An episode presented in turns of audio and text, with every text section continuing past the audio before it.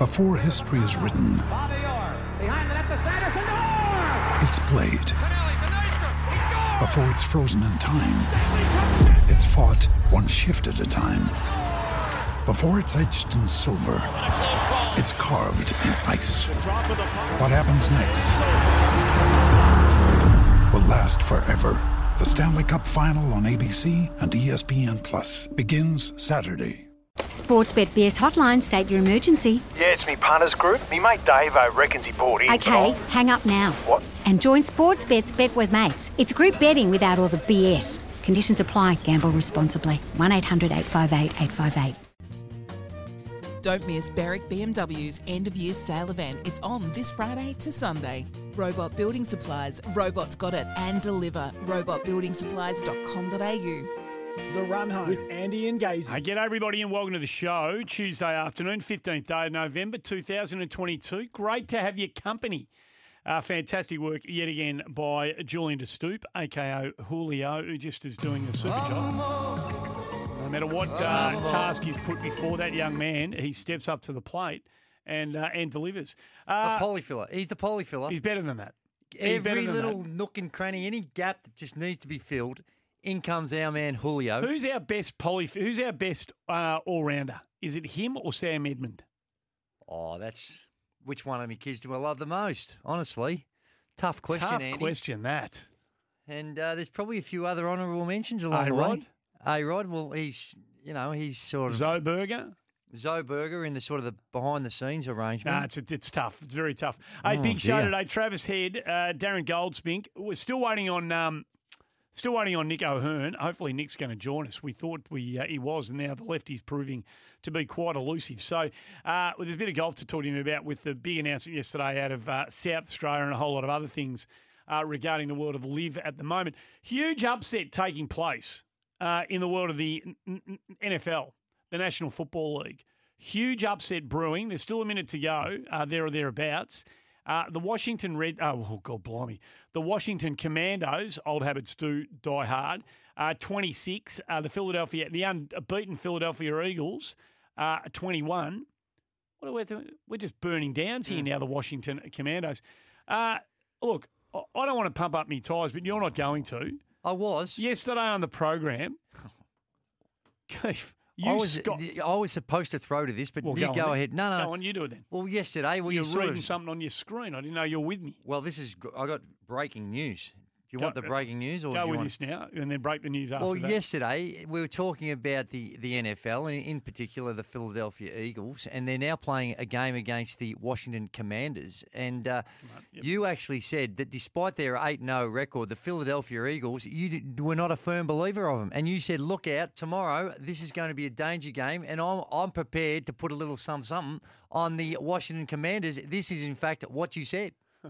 NFL tomorrow. Spectacular. Now, They won the whole box and dice. Call then me we'd stu- really be up call about. me stupid here, and I'm not encouraging you to do anything that you don't want to do. Mm-hmm. But these plucky little Washington Commanders at big odds 5'10 up against the undefeated Philadelphia Eagles 8 Oh, 0 no $1. chance. se- I'm telling you, Okay. stranger things have happened. I don't know what that would be. Well, I there you stand go, corrected. scoffing in the background. I did scoff because this is this is on uh, Philadelphia's deck, I believe. Correct. This is in Philly, Correct. and they have just come in the, the plucky little commanders as you've described them, With a second gone string quarterback, Taylor Heinicke, who just doesn't look the bit at a, all. with a four and five record, Correct. and they've come in against the eight and zero Philadelphia Eagles and said, "Not on, not on my watch." Handed it to him. Well, I don't know about that. It's handed it a to five them. point win, Oh, that's a big win. Five pointer. And Arryn Siposs, our man, former St Kilda player, been in the middle of a very controversial play. well, it's not about- controversial. He broke the rules. He did break the rules, but he didn't know he broke the rules. No. He actually did something a that was quite heads up, and he didn't Yes. realise he broke the rules. Well, what happens? is He's a punter, and he got it, he caught it, and they were coming at him. He gave him a little balk, and he went around them, but he went outside some Swung out to his right.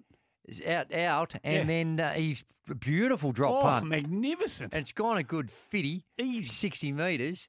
And all of a sudden, they said, "No, sir. Well, hang on. This is the, this is our last chance. They got to run it back. They got one play. They're at their own ten yard line. The Philadelphia Eagles. No chance. And there's five seconds remaining. They've got one play to go, basically the length of the field. It ain't happening. So uh, hopefully, if you were listening yesterday uh, and you you know you happen to say, you know what, I believe in Ray. I believe in Ray, Oh, and I I, am going to uh, have a little gentle, little casual wager No, I, on uh, on the Washington Commanders. don't encourage that. No, well, no, you, well, you- some of us can do you it. are wrong on many occasions well, as well. I'm not a I'm not a renowned tipster.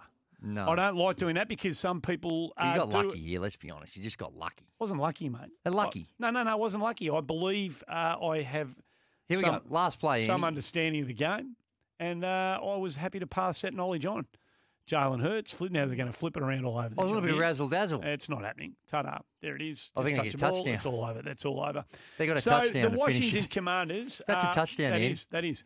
Uh, have a remarkable win. Uh, two score Well, win, and that's a great result. That is. And, a bit to get through today. So is. what do you, where do you want to go right I just want to go? start off because I've got some. I've been given handed a report in regards to Melbourne United, who we all know that with Jordan Caroline is on the sidelines, and going on at that club. Dean Vickerman last week- Our show. Yes, Dean Vickerman last week came on and said they were looking for a replacement, and we drilled into it, and he said they were looking for some a five man, a five man. That's the position. Well, they've got their man right now, according to reports. Marcus Lee is a player that played at the University of Kentucky.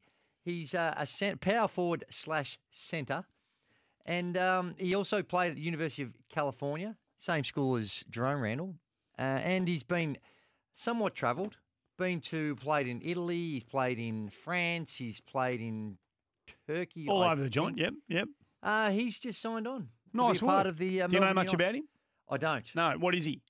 He's a centre, power forward slash centre. Okay, right. Mm.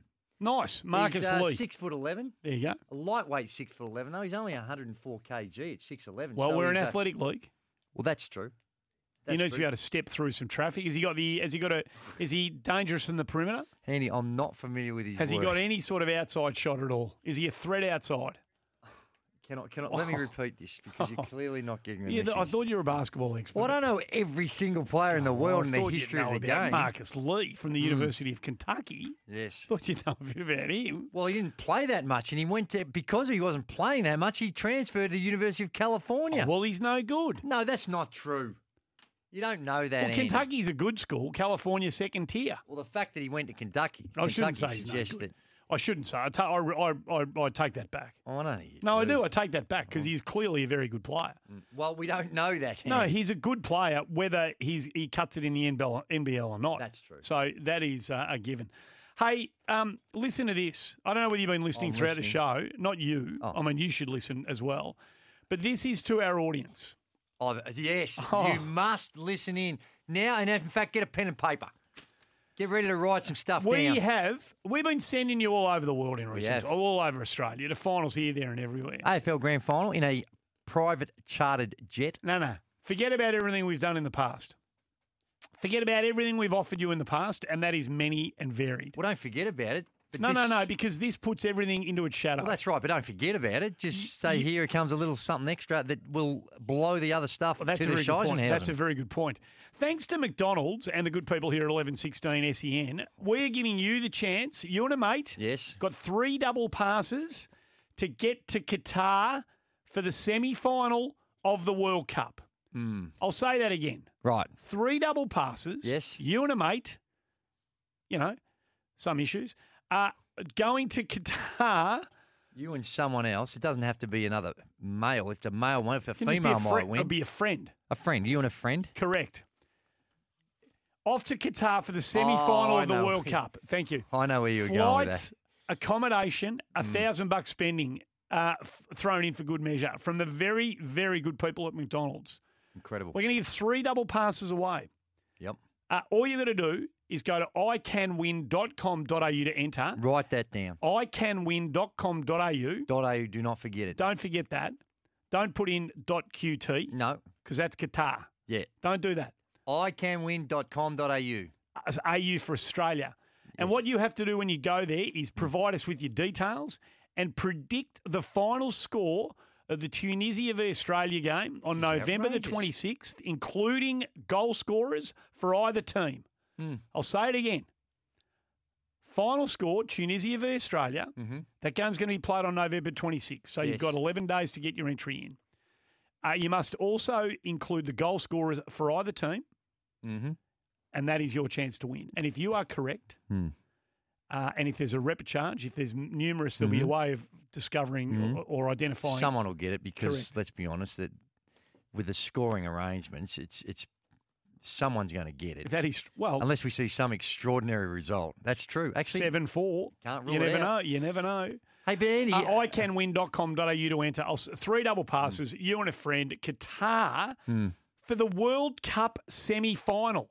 Flights, accommodation, thousand dollars spending money to both semi-finals, semi-final one and semi-final two. Twenty five thousand dollars uh, is Hang the on. value is the value of each. So seventy five grand's to give away. Andy, you you get four nights accommodation in Dubai, breakfast included, two nights accommodation in Doha. Now, here's the thing, though. Now, now this is the important part of all. Entrance must be over 18 years Oh, of age. correct, yes. And you must have a valid Yeah, passport. don't enter you unless must. you no no. Don't have an invalid passport or not have a passport at all. No, don't. you must don't- have one. Don't enter. Correct. It's free to enter, by the way. And all other required information can be found in the terms and conditions via the entry page. Oh, this is you may need to uh, you may need to go to that uh, entry information requirement Now, you know stuff. there's three prizes there to might be some, won. There might be some bits and pieces in there. Andy, there's three prizes to be won. I, I just said that. Oh, oh, Twenty sorry. bucks a throw by three seventy five thousand dollars worth. That's unbelievable. You get a thousand bucks spending money. I said that as well. Okay. But I'm glad you. sure I'm you- glad that you are repeating it because it's worth repeating. Mm. So there you go. Thanks to Maccas and everybody here at 1116 SEN. Oh, Get cracking. iCanWin.com.au. Mad if you don't ever go. Mad if you don't. A thousand dollars spending in Qatar equals seven beers, according to Mel in Albert No, Park. now- I told you that story. No, well, They're gouging over yeah, there. well, yeah, but you can go to the Intercontinental and get a beer for 13 bucks. So what you say, don't be. You, there's something happening to you, and What I'm worried about you. I read the story. Yeah, you read a story. It's true, though. Yeah, well, yeah. There's there is Certain parts, Yeah, it's correct. called but you don't have to go there to have your beer. No. There's other places you can go to get a more. well, in Qatar, Andy, there's beer. not a lot because of I'm the t- rules and you- regulations. Hmm. I'm telling you, Keith. I've been told on by somebody who is heading over there Right. and has done the requisite research as opposed to just reading something on a news website that is there to inflame people like you and you know maybe Marjorie. Marjorie Taylor Greene and a few of those types. Get you all up and about and hot under the collar. Make a lot of noise about stuff, but there's ways around it. well, there is a few of those types. Unfortunately, there's some humble pie, and they're now eating it. Some of those uh, types that you're referring Well, to. Well, that's right. It's been a remarkable turnaround of uh, turn, t- chain of Um, events over in that. But. Andy, the, the, the issue here is Yes, that it's a fantastic prize, No and most importantly, let's support McDonald's. Let's go get a cheeseburger, a little something, something, just to say thank you very much. That's an excellent. That right there Because how it McDonald's, works. without McDonald's, No. this ain't happening. And while you're there, a little donation into the uh, ro- challenge. the, the, the challenge, or the uh, uh, McDonald's house. Ronald McDonald yeah, House. Mm. yeah, yeah, for for families uh, and kids of um, uh, uh, kids who are sick and crook. Uh, do what you can. It's a magnificent thing. I want, I want to know whether people agree with Nathan Buckley, just changing the subject ever so slightly. See what Bucks has done? Bucks has been busy today on Twitter. Uh, he's had a bit to say about the Brownlow stuff, and we'll well, get to I that a said bit it later. yesterday, Andy. What'd you say? In the interview, What'd you say?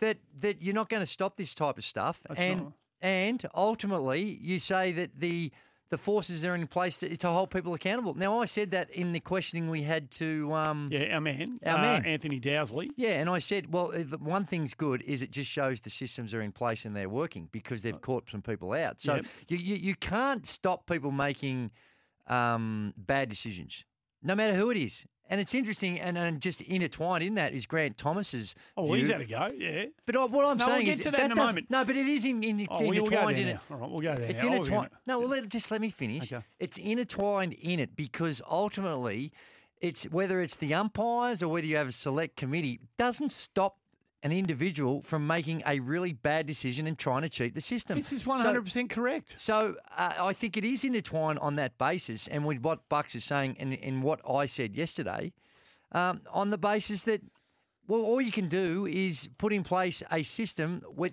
that holds people accountable, and that's where I say the AFL you give them a tick because they've now discovered this. So you are not of the same view as a Mason Cox Mm. or a Grant Thomas or a Dayne Zorko Mm-hmm. or many others who have uh, aren't as uh, high profiled as those Mm-hmm. three. uh, who have weighed in and said, take it off the umpires. No, I'm not. Get the voting off the umpires. Well, I'm. so- They get it wrong. Midfielders award. I think they get do. it off them. I I think all those are valid uh, comments, but ultimately it is history and it's tradition. Now, if you if you want to have a select committee decide a most valuable player, knock yourself out. In addition to, and maybe that becomes the Well, they, premier. do- well, they do have those. But don't try and change the They rules for the. Brownlow in hundred and whatever years. They do have those. We have one here. Well, that's right. 11, 16 SEN. The newspapers have it. Other radio stations have it. Uh, TV networks have their player of But the year. history says. The coaches have it. The players have it. Everybody's got an MVP or a player of the year. Correct. Everybody. Now, if you want to change it and you have a, a view to change it, fair enough. But don't think that that's going to solve the problem that we had yesterday. Well, who's to say that these blokes get the people, the pundits, and all these other places get it more or less right than umpires do? Well, Do the- In fairness, Grant, Tom, uh, Grant Thomas put forward a further argument about the number of votes, and if you had a 5-3-2, 5-4-3-2-1, that he believes that that would um, spread the votes out a little bit more, where it's, it's not Can you always. imagine how long the Brownlow night will go? Well, obviously, It'll go for it'll go for forty percent longer. No, but that's you have to present it differently. But what oh, he's so saying, change the whole Brownlow night now. well, you uh, wanted to change, change the, the whole night. I don't. I don't. I don't. Andy, what are you putting words in? I'm just You're saying. advocating for Tomo's policy. at, just if you just let me finish a sentence, if Oh, you just do that, I was. can I finish the Yes, sentence? please, you can. So what I- what he is advocating Yes. is that if you have the change in the number of votes, then that will equalise it out to a certain extent, and then maybe take it away from a midfielder on baller uh, centric award. Now, if that is in fact the case, then that is a, a, a, a further advantage if you believe it needs to be changed that has some merit. Now, yes, of course, you hmm. can't vote and can't do all those that counting on the night. It'd be go for seven weeks. Is there But uh, uh is there data to suggest that if you go five, four, three, two, one, there will be less midfielders winning the Brownlow? well, I don't know, but that's uh, what he was saying. okay. I'm not saying Oh, that. you're Andy. not saying that. I'm repeating Okay. what he's saying. Okay. Okay, so, So I'm not saying that. You don't necessarily agree with him. Well, I need to see more information, but I hold him with. gr- I have great respect for Grant Well, so do I, And if he's saying it, then I'll listen. The other thing I'd like to say about this, why is let's say you change the Brownlow voting. Yes. Let's say you take it off the umpires. Yes. Uh, why would there? Why would whoever is the select committee, as you call it, uh, given the Mm-hmm. I response? haven't called it anything. Well, you've been calling it a select committee. I'm just going with you. I'm not arguing with you. I'm just saying a panel, what, whoever, Yes. whatever you want to call it, right? call it anything. You said call it a select committee. The committee uh, who has the responsibility of awarding the votes instead of the umpires, right? Whatever you want to call Mm. Which it. I'm not in favour of. Okay. Who's to say that they are going to be immune from corruption? That's exactly what I just said. Who? That's ex- that's Who, who is saying it? Who is saying. Who is saying take it off the umpires? People are seizing Well, on this what- right now Well, and saying now's a good time to get it away from the umpires, right? Yeah, I don't agree with that. I don't think it make changes anything. it doesn't change anything. Does not solve the problem that Not was there yesterday. No. I 100% agree with that. Not Yes. in the slightest. No. So if people have got an issue with umpires handing out the votes, now is a very easy time to lay the boots into that. Hmm. A very easy time. But. Yep. if you're going to change it, you need to really think about why, and you need to come up with with a system Hmm. that is bulletproof.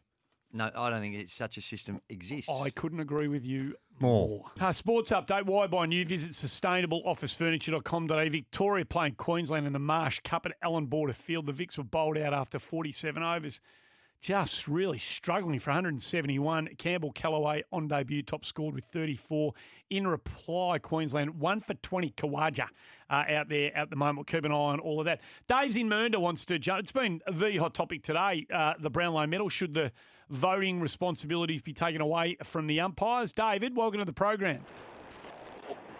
Yeah, g'day guys. Great program as always. Ah, uh, thanks. my question, my question, and uh, I don't want you to be too biased here, uh, Andy, but uh, my question is, if it's an AFL umpire award, now we they gave their votes out. They also made a decision to suspend Paddy Paddy Cripps. Now it went through their system, and he was found guilty. So the integrity of the award has been taken away because there's another system that overrides that award anyway. Does that sound right? Oh, well, the, the processes are in place to challenge uh, reports that have been laid, whether it be laid by umpires on the day or by the MRO. So, um, oh, I, I don't, I can't remember. Did the umpires report Cripps on the day, or was that was that the MRO? I don't know whether the umpires did report him on the spot, David. So I stand to be corrected on that. But one way, it doesn't really change the the tenet of your of your point. I think there are layers to appeal, and at the end of that appeal process, wherever it might end, Mm-hmm. if whatever initial decision is overturned, I think you play on. Is it conceivable? Clearly, that's the case. Is it conceivable, Andy, or is this just fanciful to think this? Is it possible when it comes to the Brownlow with this specific problem Mm-hmm. that you don't allow uh, voting on particular games? So you can vote on the winner, of course, but you take. Can you possibly take away the right for a betting agency to not allow votes? Not allow betting on specific votes for a game. Is that conceivable? like certain types of spot yeah, say well, spot betting. You can options. who's, who got the three votes in round four. So you just all you have is a, a you can back the winner Yes. or the or the leading vote scorer from a club. And who's going to come second yeah, over yeah. So- third? but you so can't. yeah, so you minimise the options. Is that conceivable? Um, it's very conceivable. Yes. Is it likely? Uh, no. but is it is it possible? Is it is it? Yeah, I'm sure it's possible. So Yeah, the yeah. league could actually Yeah, to they could. Eliminate this they- to I- say all betting agencies you're not allowed to accept uh, bets. round by round, game by game bets. Yeah, I- Well, that would solve that problem straight away, wouldn't yeah, it? but, but you know what that'll do? Under go underground, No, no, it'll hit turnover. right? Turnover drives everything. Okay. Turnover is king. But does the, does the AFL care about that? Aren't they more? Does the AFL care about money? No, care about the, on this. Would it wouldn't mean that much more for the AFL though. I'd like to know the difference between the week in, week out, game by game. Oh, do you think that'd be as significant? Oh, huge amount. My guess would be to be smallish, and as such, the Oh. integrity would outweigh it on this No, particular. I- my gut, I have no idea, but I that'd think be a big. yeah, a lot of I people think- would bet. Yep, yep. Really? I think so. Yep. Nice start from you, uh, Stone Cold. Feel really feel like she brings her best Hmm. during the run home. I, I don't, I don't think it's conscious. No, I just think there's a warmth and love there Yeah, that permeates. part of the team. Uh, Give me a hell yeah. Travis Hell Head's, yeah. Travis Head's going to join us at some stage this half an hour, so we'll whip through a couple of calls and get another break out of the way and clear the decks for the Australian left hand. Got a big summit coming up, Travis Head. Hmm. Highly talented, highly talented player, but he, I reckon he needs a big couple of tests Well, he's against given, West Indies. given the first opportunity to fill in that uh, spot uh, Well, vacated by Finch. I'm interested to know too when we get Hmm. to him whether that comes with the, the prospect of opening. Is he is that been part of the? We'll find out. We'll find out what the Right. selectors if they've A- identified a lot of any the of that to- reports are suggesting that. Well, he's certainly in for Aaron Hmm. Finch, yeah.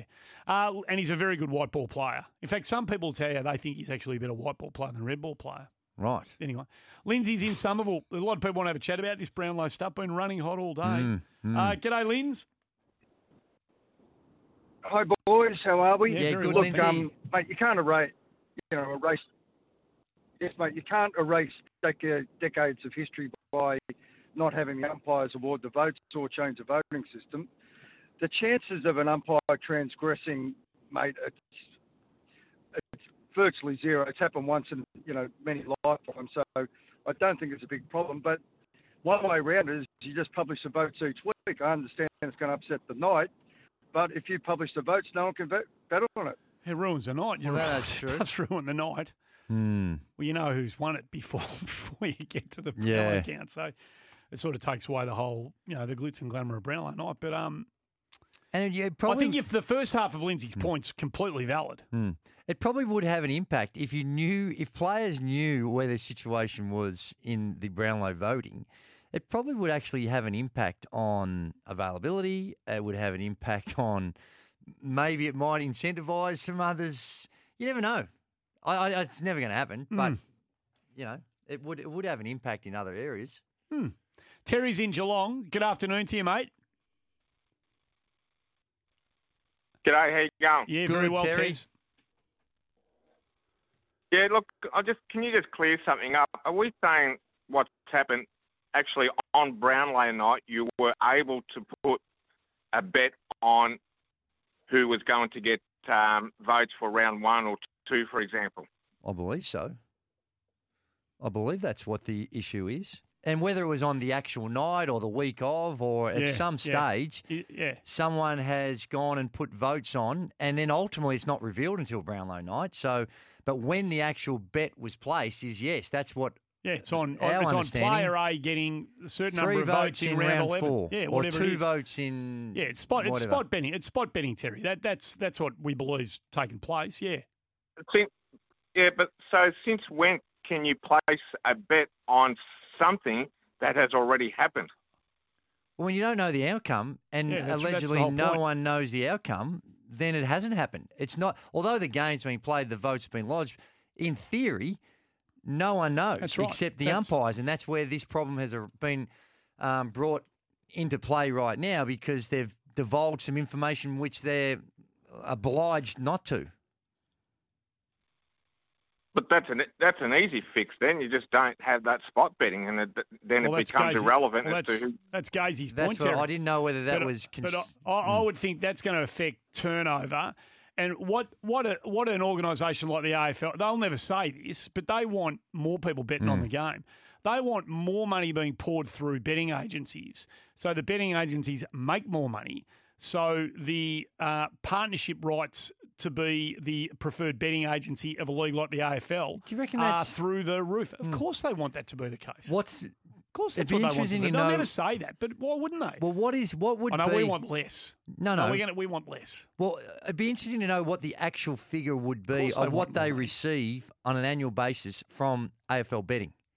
What does the AFL actually well, that should be get? public. Well, the rights to be the preferred betting partner of the AFL that should be a matter of. Is that that's not that's a fixed price though? we isn't know it? what. Yeah, that's right. Yeah, yeah, yeah. But and then is there is there a percentage of turnover that, that's that it. well, I, don't, I don't know the answers to these questions, but um, yeah, it's. I mean, it all it all comes down to the bottom line. I thought Don't- that all sports betting went into, and that percentage that you're talking about went into uh, a pool, and it was distributed to sports, uh, not based on well, this sports generated. There would be a it's skewed, but I, I don't, I don't know how By- they distribute. By the way, that. the AFL uses that money for a lot of good causes. By the way, grassroots, Hmm. club development, player development, all the rest of it. I'm not suggesting there's anything scurrilous going on with the money that the AFL make out of it. The more money the AFL makes, the more it can do Hmm. But to the grow the game. What's the difference between that, Andy? Yeah. And when the Hawthorn Football Club were involved in poker, it's still gambling. Yeah, well, that, well, well, well, yeah, well, there's, well, there is. I believe there's a, So- I believe there there's is a, a moral- discernible difference between sport betting and pokies.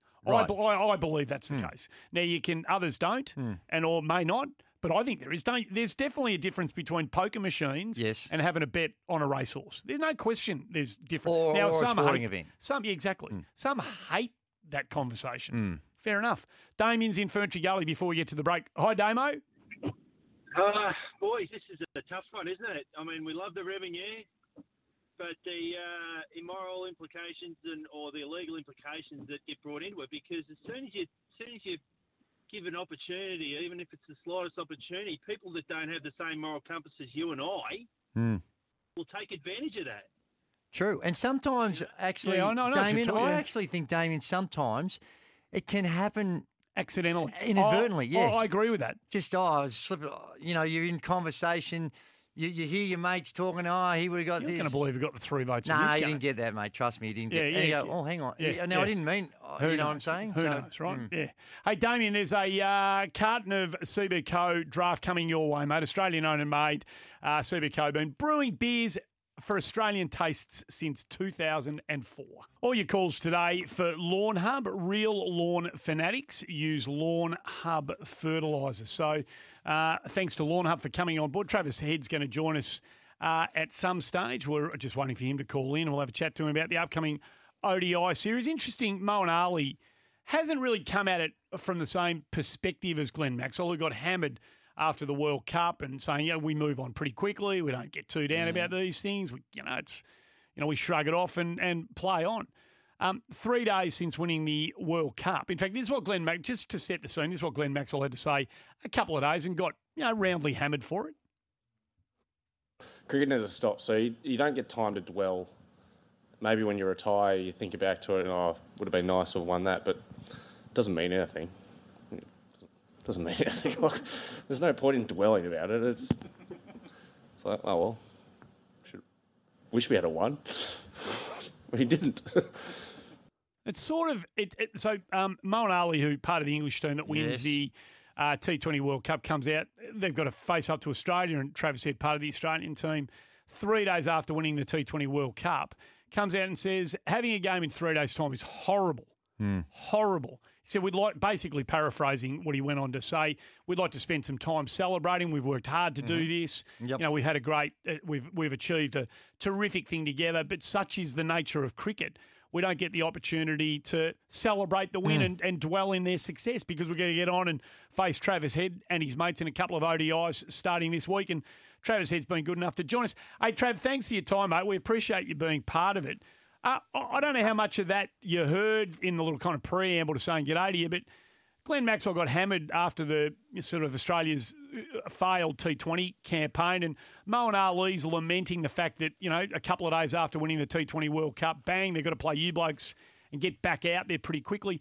Is that is that a view shared by a lot of players around the world at the moment that the schedule is just so busy that you have to get a Um, wriggle on and move on so quickly? Yeah, I guess. Thanks for having me. Firstly, I think um, oh, I've played with Mo. He's a fantastic guy, um, and I think he does speak the truth sometimes. He, he speaks what he thinks. He's, Yeah. he's a very, very honest guy. So, um, and I think in terms of, I guess, Max's comments a few weeks ago, and compared to Moeen's comments t- uh, a couple of days ago.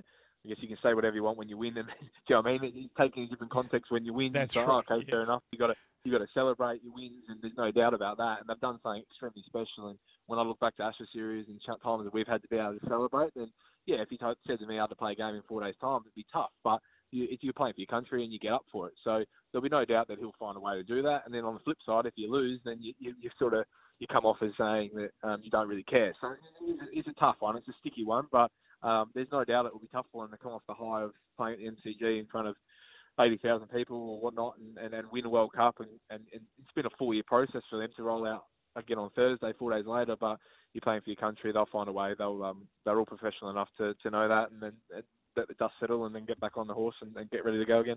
Hey, Travis, um, th- th- congratulations, firstly, on uh, what you're doing and the opportunity you've got. Uh, but just on that point, uh, Michael Clarke responded, and his comment was if the next day uh, they had to get on a plane and depart for the IPL, I don't think you'd uh, hear anybody whinging. Now, uh, I guess that's related to the, the, the type of compensation that you're going to get. Eh, Taking that in mind, in a more broader sense, do you feel that there is a significant trend that's putting some pressure on representing your country because of the the uh, riches that can be gained in various leagues right throughout the world?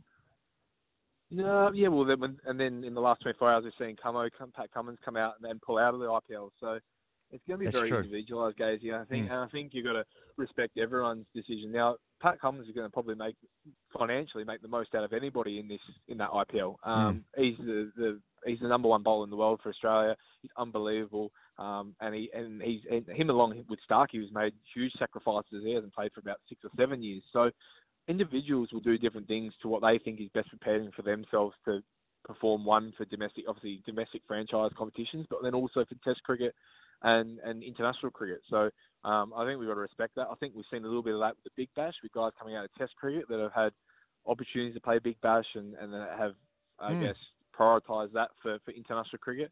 Yes, we'd love to see players playing every single game they possibly can. Is it um, doable? Well, it's probably down to the individual as well. So I I think yeah, there's a trade-off with that. I think you've seen some guys make some really really sound decisions and putting that first, and then some other guys will make Yeah. decisions about playing and, feel like they're in the best position to do that. So, Trev, you are a genuine um, all format batter. I mean, you, you, you, you know, T21 ODI, Mm. you, you can test cricket, you can do it first class, you can do it all. Is it obvious as we sit having a chat to you now? What is, if, if I ask you, what is the most important thing for you? What is the peak and pinnacle for you as a cricketer? Is is that an obvious? Is there an obvious answer to that question? Yeah, for me it's Test cricket, um, without doubt. So, um, but yeah, guys are going to be motivated by different things as well. But for me, it's uh, I I love four day cricket. I've loved domestic cricket.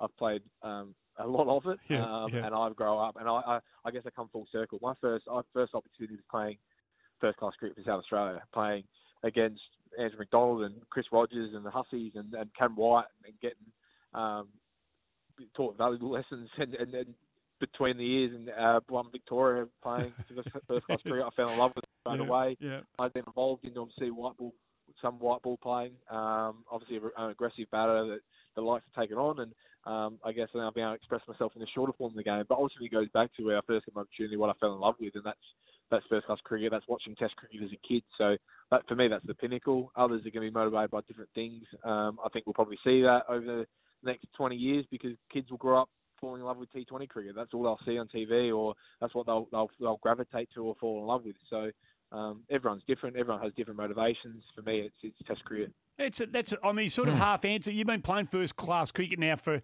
over a decade. Do you, so you're getting into that sort of your super experience. You're almost getting into that sort of edging into the veteran class now. You've got a lot of cricket to play, obviously, but the young kids that are coming in now, do you think they share your aspiration to be a Test cricketer first and foremost? I'm 28. You're making me oh, sound mate, old. I'm Uh, sorry. I've whacked a. I've whacked a year on top of you. Sorry about that. no, um, no, yeah, I- I've had obviously a fantastic opportunity to play um, a lot of cricket now and, and a lot of domestic cricket. But no, I still think guys that are coming through see that as a pinnacle. Um, uh, there, there's the odd, odd exception, someone like Tim David who has come through and just absolutely gunned it at that particular format, and he's putting all his eggs in that basket, and that's totally fine as well.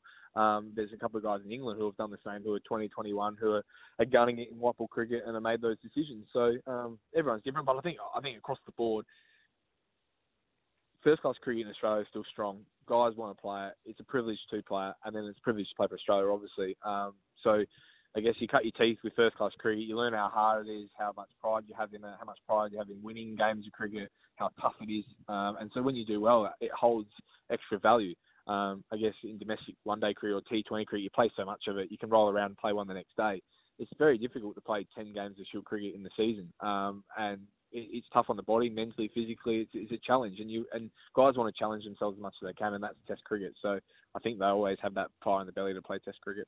And with you coming into the team, are you expected to be taking that uh, Finch role? I was reading some article. Are you going to be uh, expecting to be opening the batting?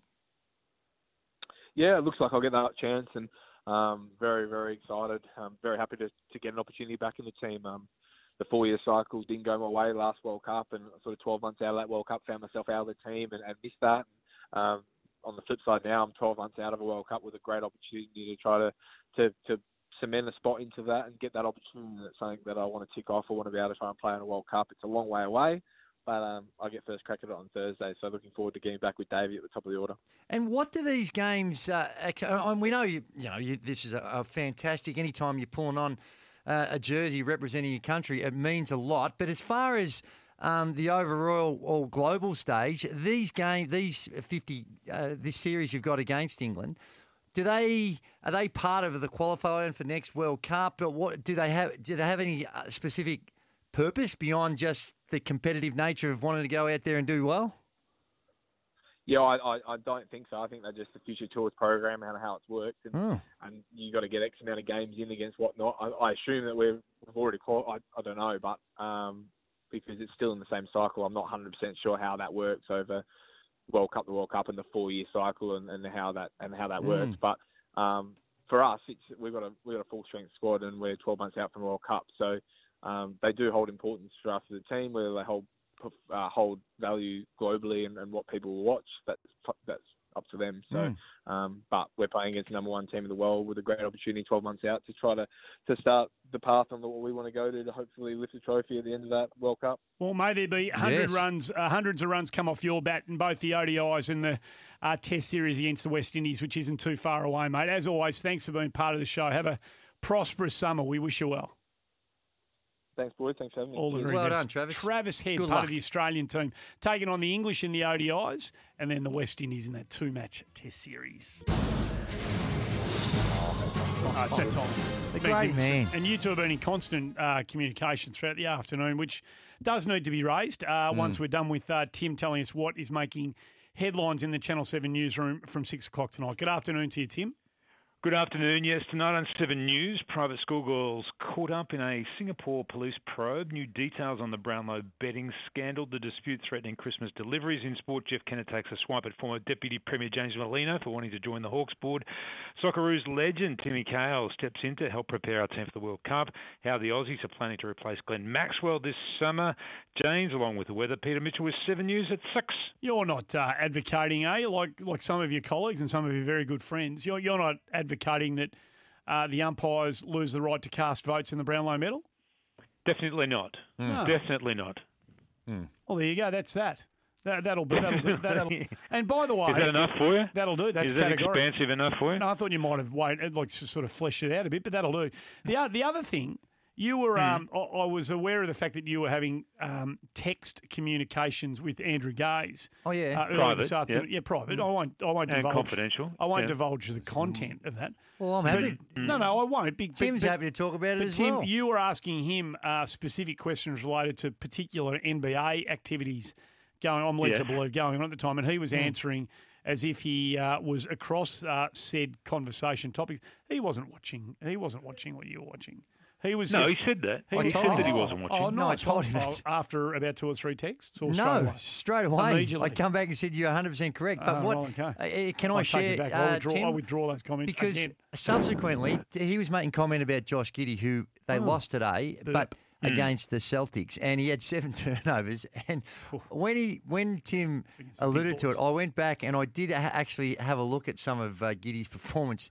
That inbounds pass when he turned it over, I assume that's the one that sparked your initial uh, interest in how he might have just been a little bit flippant with it. But um, but he, he, he he's a sort of player, and I'm sure in footy you have these guys. Hmm. You've got to take the good with the bad sometimes because of the good will outweigh the bad. Well, that backdoor bounce pass the other day Mm. uh, for the easy Yeah. layup was unbelievable stuff. Can we just go back to where the conversation on text began? Though I asked Gazy whether or not Josh needed to work on his handle. And I said no. Oh, well, not specifically. No. No, no. But I just wondered whether that was something that had Mm. been brought up before, and it was something he needed to work on because he kept turning the ball over when I was watching. That's all. That No, was no. all. No, and- a, and- a very private conversation. Well, now it's not. It's no, no, but public the, now. the issue with Giddey Yes. is that, uh, and I said to him, is his actual handles, the way in which he handles the ball, is not for a guy of his size at six eight, is actually really good. Mm. But where he, where sometimes i when you got the little guys, is your pace and how in which you. I mean, you say the same thing about Magic Johnson as six nine point guard, and he Yeah. got Had some he- handling issues. Got stripped a bit, yeah. Well, he was an elite ha- bar, eh, handler of the ball, Mm. elite, like uber elite. Mm, that's what I thought. I thought you were saying that he had some handling issues. No, I'm just saying with the bigger guys, Mm. sometimes with the pace and you've got the little guys on you that as you're watching it Spud can Webb. be. well, Not that small, but you know what I'm saying. That's all. We just have a Tim- friendly No, I conversation. like it. I like it. I think Yeah, people are I like watching. I like watching the basketball, and you know, when I think I need somebody that I need to talk to about specific uh, parts of the game, I go to a game. Yes. I always. think people He like does. me, I love it too. mere mortals like me, and 99% of our audience like to know what absolute giants of their particular sports and the sporting cape, like you two, talk about when you're having a chat amongst one another. And I think it takes us uh, inside the minds of greatness. and, and I appreciate the fact that you two have been able to open yourselves up to us the way you have today. So thank you both. Appreciate it, Andy. But It's a pleasure. Thank It's you very pleasure. much. for some Tim? reason, I was, there's a touch of just uh, bit condescending Oh, in that tone. It's dripping with sarcasm. Yeah. Absolutely not. touch. I No, sir. wrong. No, no, no. That's yeah, okay. No. All right, fine. All right, Tim Watson in the Channel 7 newsroom tonight. There is not, by the way, none. Uh, just repeating the fact, we are giving you and a friend This is extraordinary. the opportunity to go to Qatar. Can't believe I'll this. say this. s- s- Please listen. Stop what you're doing, unless you're driving. Don't just stop in the middle of the road, but Pull over. or just listen. Just listen. Hmm, I think you might have to pull over. No, no, not necessarily. Well, you want to jump on and end it straight away. Well, there's no rush. You've got a few days to do it. Oh, you might forget. We are giving you, you, the person who's listening to this right now, we're giving Mm-hmm. you the chance to take a friend, you know, to Qatar Mm-hmm. for the semi final of the World Cup. We are going to fly you there. We are going to accommodate you. We are going to give you $1,000 spending money. Uh, we are giving three double passes away thanks to the magnificent human beings at Mm. McDonald's. Uh, all you've got to do is go to icanwin.com.au I can win. This is when, if you're going to write this down, pull over. Mhm. I can win. Should be able to remember that, but .com.au, Mhm. and you've got to give us the score and goal kickers of the group game between Australia and Tunisia, scheduled for November the 26th. Oh, the goal. So you got to have the goal. Who actually scored them as well? I'll read that out. Predict the final score of the Tunisia versus. Yep. Australia game on November 26th, including goal scorers for either team Wow, for your chance to win. that's probably going to be the tiebreaker too. So I'll if you get down. if you get them the, the result correct, I suspect then mo- it will come in. Well, who's got the closest to the pin in regards to who actually kicked them? I think most of our audience will probably need to Google Hmm. Tunisian football team. They're from Africa. They were in the well, Olympics. can you name one Tunisian No, player? No, Uh, sir. Entrance Not must one. be over eighteen too, Andy, Thank and you, you. must have a valid passport. Excellent. Not a dodgy one. No. not one that's uh, only got a couple of months left. And don't I fall think for you're going to that. have at least six months. This is correct. People have fallen foul of this. Oh, I've got, I'm only I'm going next week. I've got three months left. I'll turn up, no No. problems. You'll get to the airport and Say- they will turn you around. On your way. Back home you go. So that is unbelievable. Thank you It very is. much, McDonald's, Yep, and to the crew upstairs who have pulled this together. that is Three double passes to the semi final of the World Cup Brilliant. in Qatar. love it.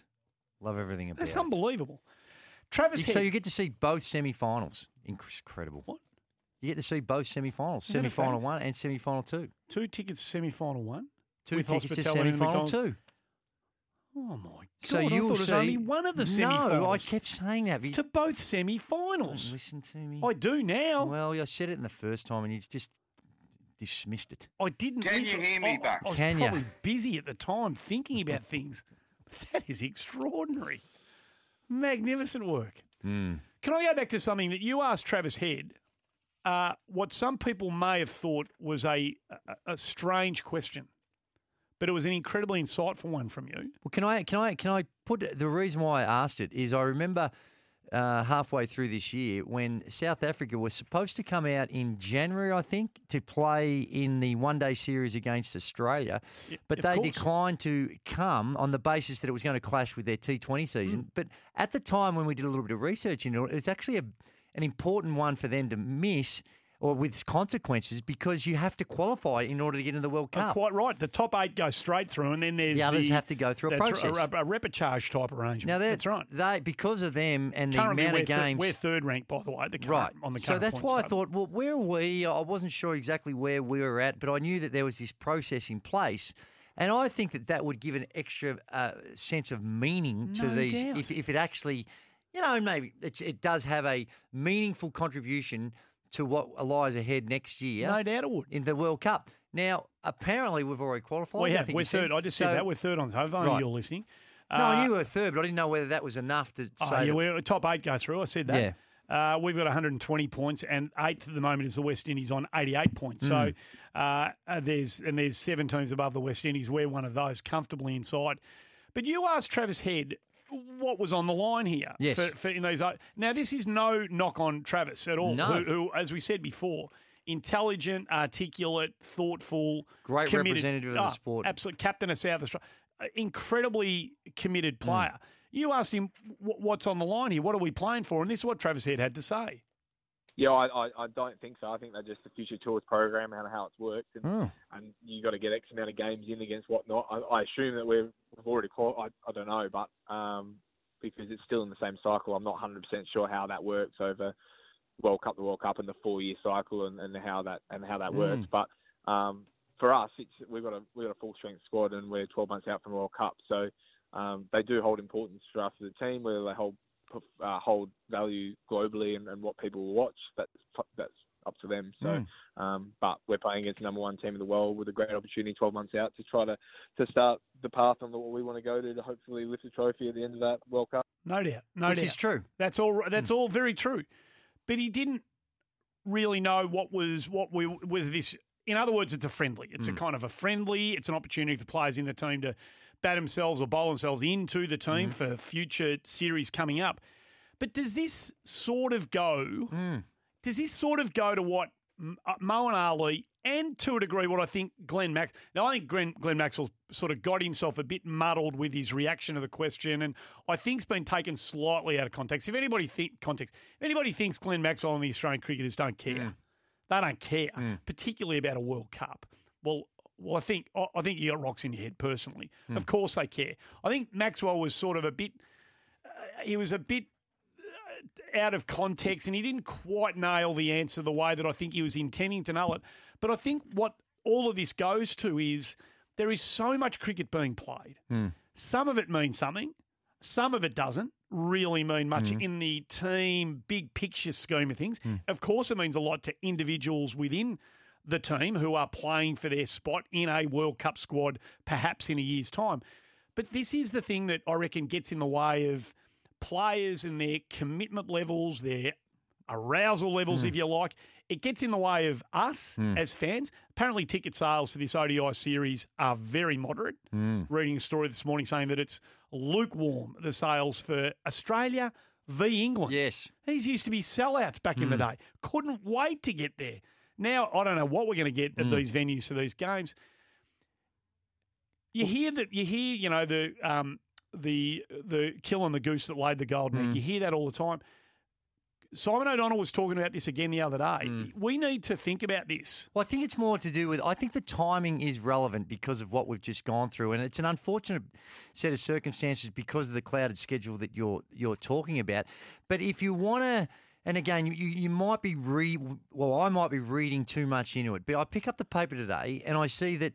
Cricket Australia have gone back to all the broadcasters and said, "Well, this goes to- underwhelming, underwhelming feedback in regards to the next rights deal." They've said all of them. Yep. So Fox, seven, 10, 9, all of them. No, no, no. You're in the wrong ballpark. We here. want more money. We want more. This is this is not you're under grossly undervaluing what it's worth. Now, whether that's got to do with what we're talking about here Of or course not, it has. it, has. but I think there is, in my view, it has. It mate. has an element to it because, like you say, the, the, the there's a lot we've been through it. But I think in this specific example, it is it has got a bit to do with timing. Timing is not great on this specific example. When you say timing, what do you mean? We've just had a T20. Okay, so get why are we playing these games? Well, then where do you fit it? What? What? We don't need to play them. Right.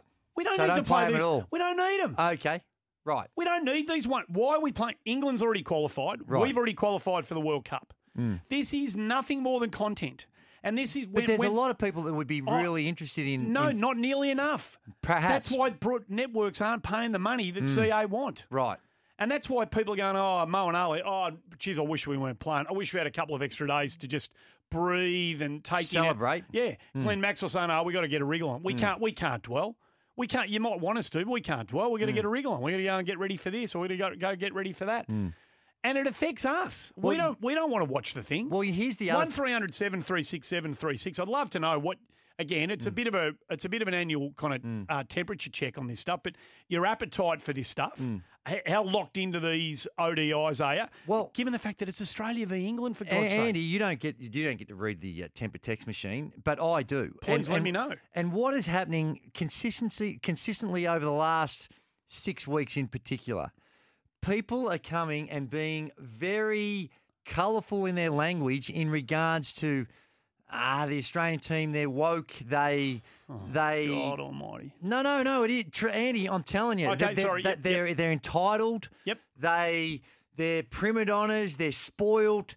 This is the type of feedback that has been coming off. Is that because Pat Cummins said the Alinta thing? Is that where that comes from? Yeah, okay, right. It's a, probably a combination of things where you've got uh, a belief that they, they are extremely well played, are paid, and perhaps um, making decisions that may relate more to uh, um, club competitions with IPL and T20, and maybe not as committed to pulling on a green and gold jersey. Those types of Do of you things. believe that? No, I don't. I But don't I'm just saying, I'm trying to find a reason for Don't why blame- this Yeah, I- feedback hey, is coming uh, through. Mm. no, I think I, I'm, and I, I shouldn't be dismissive of that. I sometimes am a bit too. Whenever I hear the word woke, I tend Mm. to down comes the. But I shouldn't. I should take it for the way it's intended to be Mm. delivered. So, um, we should never begrudge a player, any professional player, Mhm.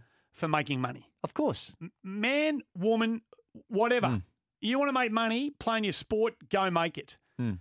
All we want to know is that when you're representing us in the important stuff, Mm. we want to know that it matters. Problem at the moment is there's so much of it.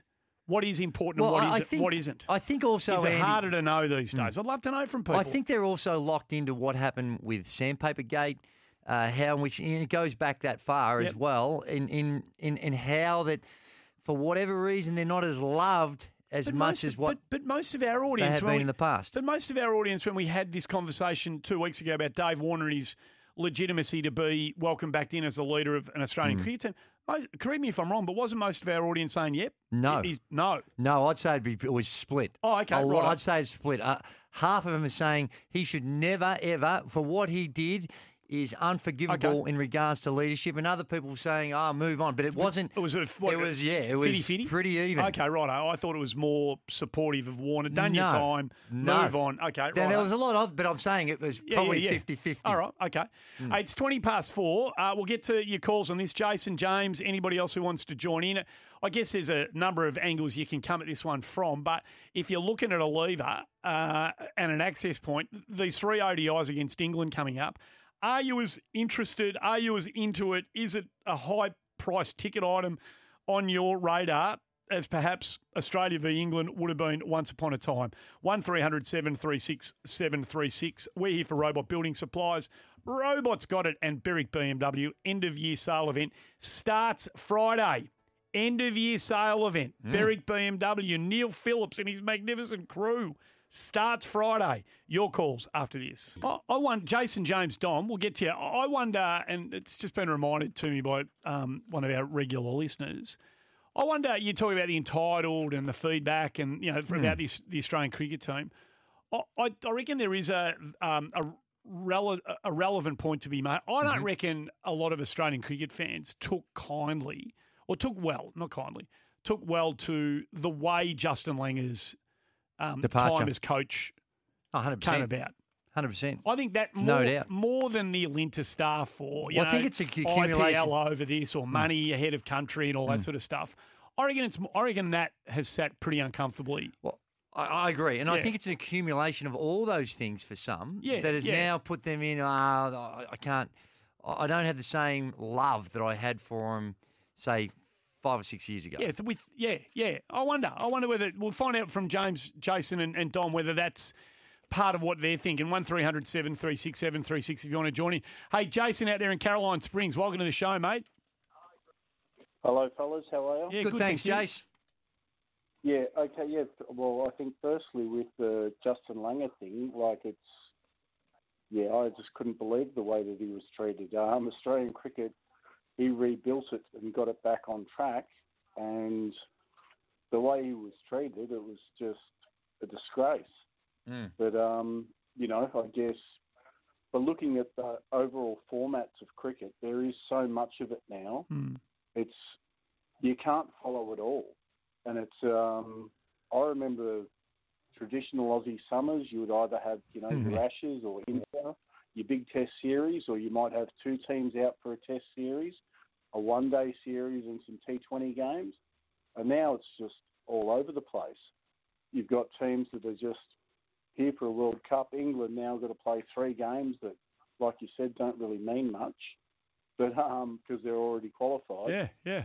I just think it's um, and not only that, um, you know, the cost of living and to go to these things makes it even harder for people. It's Yep. like it's not like people don't want to go, but when there's so much, but then when there's also other other things going on, you know, in life and society, it's um, it's making it hard for people. You can't you can't go to everything. No, it's a good point. Hey, And, Jason, um, we'll make we'll make it a bit easier for you. We got a Cygnett Boost power bank coming your way there at fifty nine ninety five, mate. We're going to get a wriggle on. You've I think you've made really relevant points. So appreciate your call.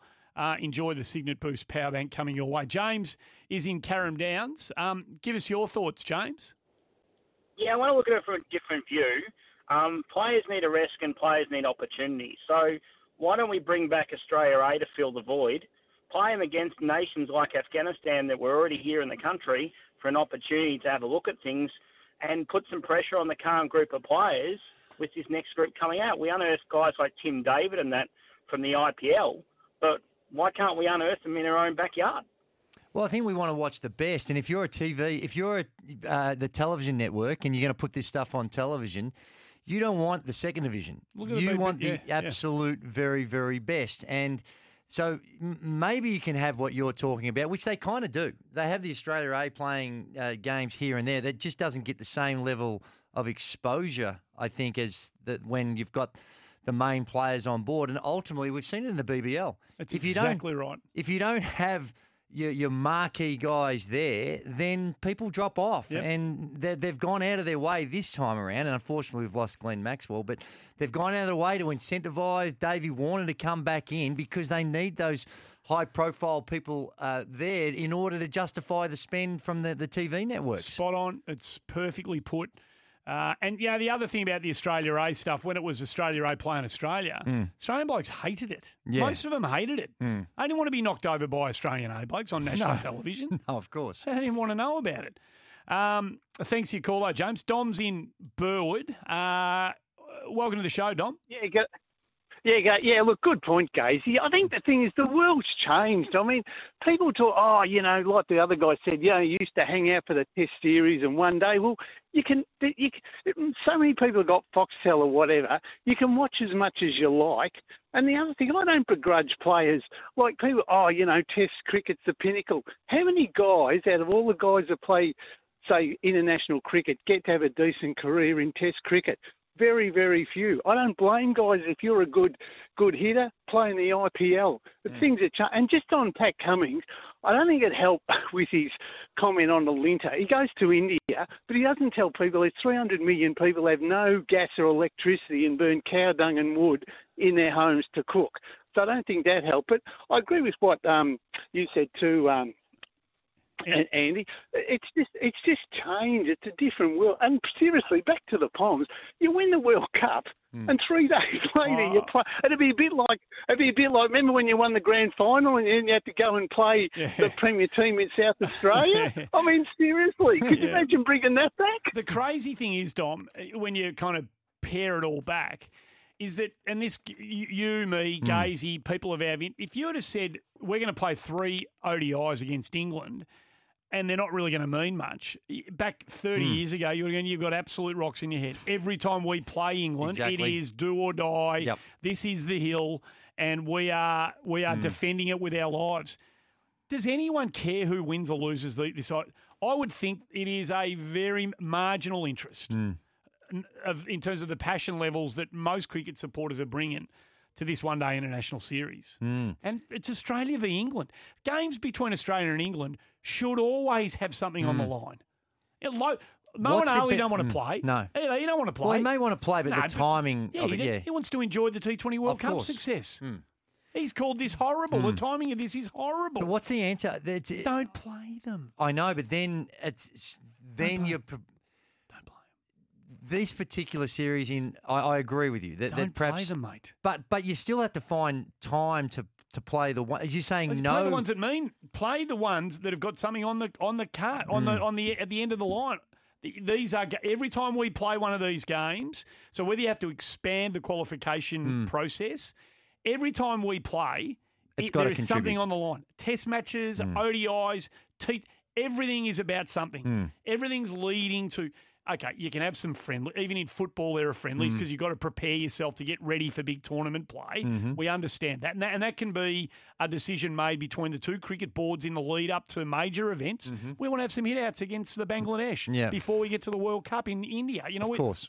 that's a mutual agreement. Yep. But we we know what it is at least. Mhm. Well, it's a warm up to the big deal. Yep. Th- th- This is not a warm up And to anything. selections on the line, all those types of things. Not a warm up to anything. Yes, these three games. No, it's a it's a World Cup's a year away. exhibition series. Yeah. Hmm. Content. That's Hmm. all it is. Hmm. Just content. Well, for some of the players though, Oh no, that's no that. For the we're talking- players- you and I are talking about the mac and the call. We're all talking about the macro here. for the players, it's could be and it, sh- it will be very important for some of the players. It's about showing what you're showing your wares, where you're at, where's your form, how can you fit against this particular team. Yeah. all those issues will be there, but we're talking broader. Yeah, it's spot on. Uh, all our talk back today for Lawn Hub. Real lawn fanatics use Lawn Hub fertiliser. Don't forget, show your support for McHappy Day by purchasing a pair of silly socks from Macca's for only five bucks. Money raised will go towards Ronald McDonald House charities as they continue to help seriously ill or injured children and their families. Nick O'Hern not too far away from joining us. Potentially a bit of a development uh, brewing regarding the AFLW Grand Final if it is to be played in Brisbane. So just stand by on Oh. that. I might bring that to you on the other side of the news. Nice work, Stone Cold. Very nice work indeed. We're here for Robot Building Supplies and Berwick BMW. Now, a couple of weeks ago, Keith, we spoke about the new training facility that the Brisbane Lions are Greg going to. Swann, their CEO, wasn't it? Was Swanee he- came on to yeah. speak to us about it. Unbelievable facility, Hmm. magnificent. Couple of playing surfaces there, a venue that will be able to house um, VFL games, AFLW matches. 10,000, wasn't it? I 10, think it there or thereabouts. Hmm. Terraced, world class facilities, support our player facilities. Uh, go on the website, uh, Brisbane Lions website, and have a look. It's magnificent. We've got this issue at the moment where the AFL has been caught short here with a venue. Hmm. If Brisbane win this week in their prelim, uh, and they've got to get through Adelaide, of course, at Metricon on Friday night. If they do, they host the grand final the next weekend, whether it's the 26th or 27th. Uh, time, time will, will, will, it's supposed to be on the 26th, I think. But they haven't got a venue. Hmm. Gab is out, Metricon's out. They've been booked. So it's an issue whether they go to Cairns, whether they go to Burpengary, where they played a game early this year, but lacks the kind of facility and and um and, and you know and capacity Mm. for a thing like an AFLW Grand Final, it's an issue. I'm just being told that Springfield, which we believed was going to be two or three weeks away, Mm-hmm. that's how tight it is. Two or three weeks away from being ready to use. Going to be ready for pre-season. That's the soil and stuff we're yeah, talking just about. the whole thing. stands, bedding the, infra- the the amenities are spot on, ready to go. ready to go. Just Mm. the playing surface, which is going to be ready for the Hasn't Brisbane pre-season. bedded in. I'm being told, stand by. Mm-hmm. Maybe online. Maybe able to be used. Well, that'd be a good outcome. It would be a magnificent outcome. Mm.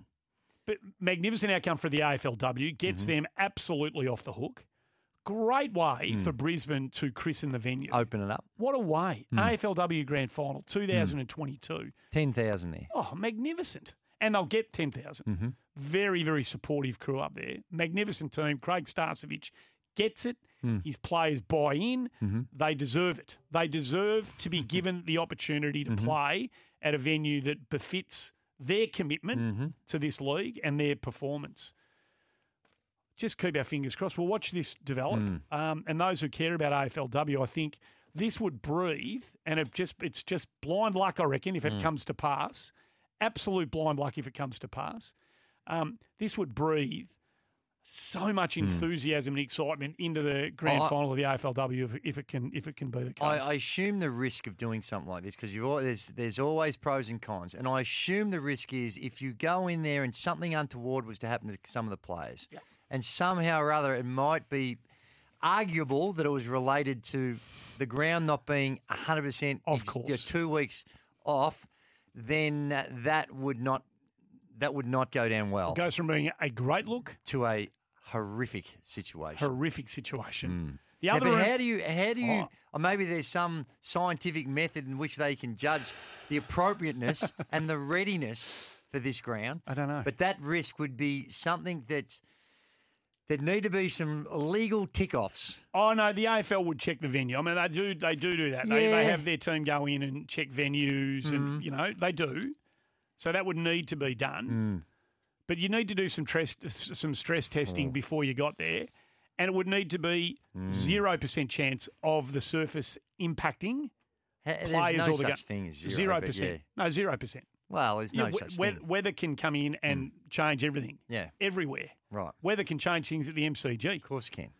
But we need to know that given fair conditions, Mm. this surface is ready to go. Let's hope it's so. Now, let's keep our fingers crossed because there's all sorts of rumours swirling around regarding should, the AFLW Now they Grand should Final. win, shouldn't they? They'd be the favourites to Oh, win. no, they should. Yeah, I mean, Adelaide's had a horrible week. The news from overnight that a member of their 2017 teams passed away. So they've had a. They're going to go in with heavy hearts, and who knows what sort of motivation they'll get to play for their fallen teammate. But um, yeah, you would think that Brisbane will be good enough to beat Adelaide, and you would think Melbourne would be good enough to play North. Mm. And I think that's the grand final that people who care about the AFLW would be pretty keen to see uh, Mm. this year. So we'll just see. Let's just see, you know, how that one how that one plays out.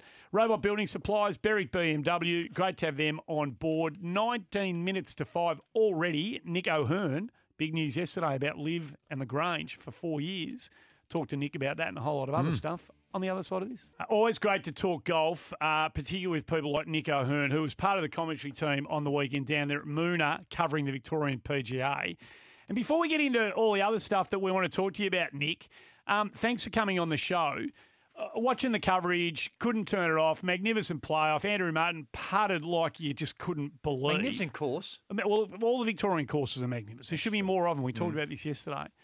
But mate, when Lincoln Tighe plays a shank bunker shot like he did on the 72nd, and then three holes later finds himself in the same pot, can you take us inside the head of a professional and tell us what they're thinking? Why did I hit it here- here again? I tell you what. I mean, um, you know, we were we were all on track to finish the coverage on time. It all going beautifully, and then one shank later, and we're there for another ninety minutes. It was it was unbelievable. Um, I have to admit, I'm very impressed by Lincoln Tighe and how he how he composed himself after that. He went five holes and he birdied that hole four times in a row, and then on the fifth playoff hole, he's in that bunker, and again, I thought, well he should get the most improved award here if he can get this thing out and on the green, which he did, but he just didn't hit it very close, unfortunately. So it was obviously playing on his mind because he didn't really hit a very good bunker shot. So it might be something for him to work on in the future, I would imagine. Hey, oh, go on, you go. No, just on that too, Nick. I just wanted to get a, a clarification of the rules because I asked Andy this yesterday. In that, uh, when they go to the playoffs and they got to walk, they got to truck all the, carrying their carts and they got to walk all the way back. And then, so that takes a whole bunch of time, and then they go to play it, and then it happens five times. Eventually, they said, "No, no, it's time to jump in the carts." Is there is there a specific rule? Why did it take so long before them to come to that conclusion to put them in the cart? The buggies. Uh, there is really no rule. I think it just became more common sense, and, and maybe they were thinking, well, there might have been another storm coming or uh, some lightning in the area. Let's speed things up here. Yeah. I, I really don't have any idea. Uh, one of the carts had a bit of a miss up on on uh, one of the playoff holes, and it, actually ended up in a bunker. But you never saw that in the coverage. It was kind of, I mean, luckily no one was hurt, but uh, it could have got a bit ugly there for a while. So uh, I'm just glad it's finally ended because it just kept going on and on. And the way Andrew Martin putted it was Mm. just unbelievable. I mean, Lincoln Tighe must have been thinking, is this guy ever going to miss? It was crazy. And and what about? It's interesting to, to watch a tournament with these high quality players, and there's a bit at stake, and there's a bit of money on the line Oh, as well. huge for And they're them, yeah. pulling around their own carts. Can't they just get a? Why wouldn't they have someone just come and carry their bag? Well, yeah, I, I I completely understand why they're doing it, but uh, it would look much better if uh, if they were carrying the bag. I mean, uh, golf carts don't look great in pro tournaments, but it is what it is, and I understand they're saving a few shekels, you know, by uh, by pulling their own bag. But the only problem with getting a caddy that you don't know is Mm. the art of a good caddy is to say the right thing at the right time. Hmm. And if you get a bad one, well, they generally say the wrong thing, you know, the wrong time, and uh, you know, like, hey, maybe let, let's not hit it in that bunker again, type stuff, you know. But Nick, but Surely, Nick, surely you get someone. I mean, I could tell you a, mi- a million of my mates that if they if they went, listen, I'm playing, and this is the final day.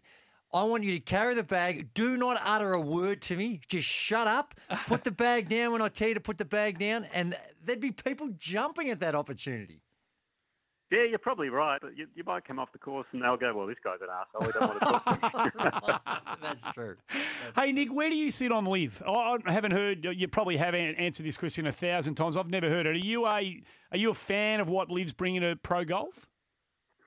Oh, well, how long's your show again? Yeah. Um, let's see. You know, I, I, I think it's good for the game in the fact that it really has stirred things up, especially you know on the obviously with the PGA Tour they've dominated world golf for so long. They've had to then uh, rethink a lot of their things. Now I know a few of these things are in the pipeline already for the PGA Tour. They've just fast tracked it obviously because of what LIV Golf is doing. I, I really think uh, for the longevity of the game, it, it is good to mix things up. Uh, the format, I'm not really a fan of, and how there isn't really any access for anyone. I don't really know the qualifying criteria, that sort of a thing. But you know, obviously, you know, Greg Norman announced yesterday some events coming to Australia, which I think is great for here for the local game because it's really going to get people more on the golf course or on ranges or mini putt. You, you name it, it doesn't really matter. However, it brings more eyeballs to the game of golf is a good thing. So the money's a bit insane. It just kind of makes a lot of the pros look a bit greedy and uh, you know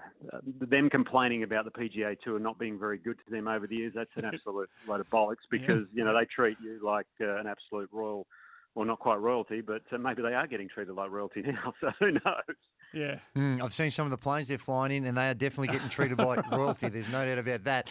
Uh, but where do you think? And well, I've asked, we've asked a, lot of people along the journey of, uh, and I guess no one really knows. But in your very experienced mind, where do you think this ultimately, if you're going to crystal ball this, land? Where's it going to end up?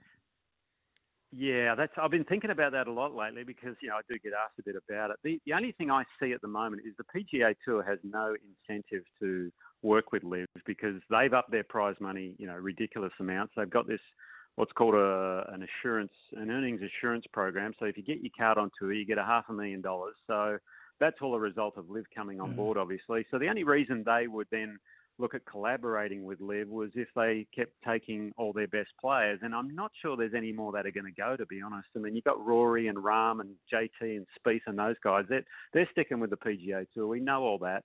And now Rory and Tiger have created this like Monday night golf league, which is going to come along. So they're sort of hitting that e-gaming sort of crowd as well. So I don't see the PGA Tour really coming along and collaborating. I think a lot of it will depend on the world rankings. Obviously, is a big sticking point at the moment, and then the majors. The four majors have quite a lot of power in all this. So if they obviously, you know, let a lot of the LIV players play, which I believe they should, you know, I, I Yep. think they should still be playing in that because there are obviously still some good players.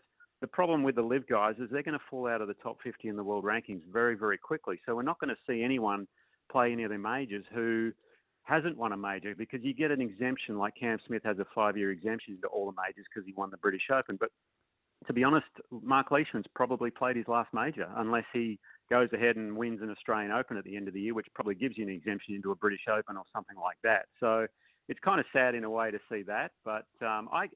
I completely understand why guys have gone to the, to LIV. I mean, the money's obscene, obviously, and and they're uh, looking after their families for future generations and all that. But I don't really agree with them them wanting to go and play the PGA Tour or the DP World Tour as well. I think if you're going to go to LIV, go to LIV, enjoy yourself. You've made a boatload of money. That's great.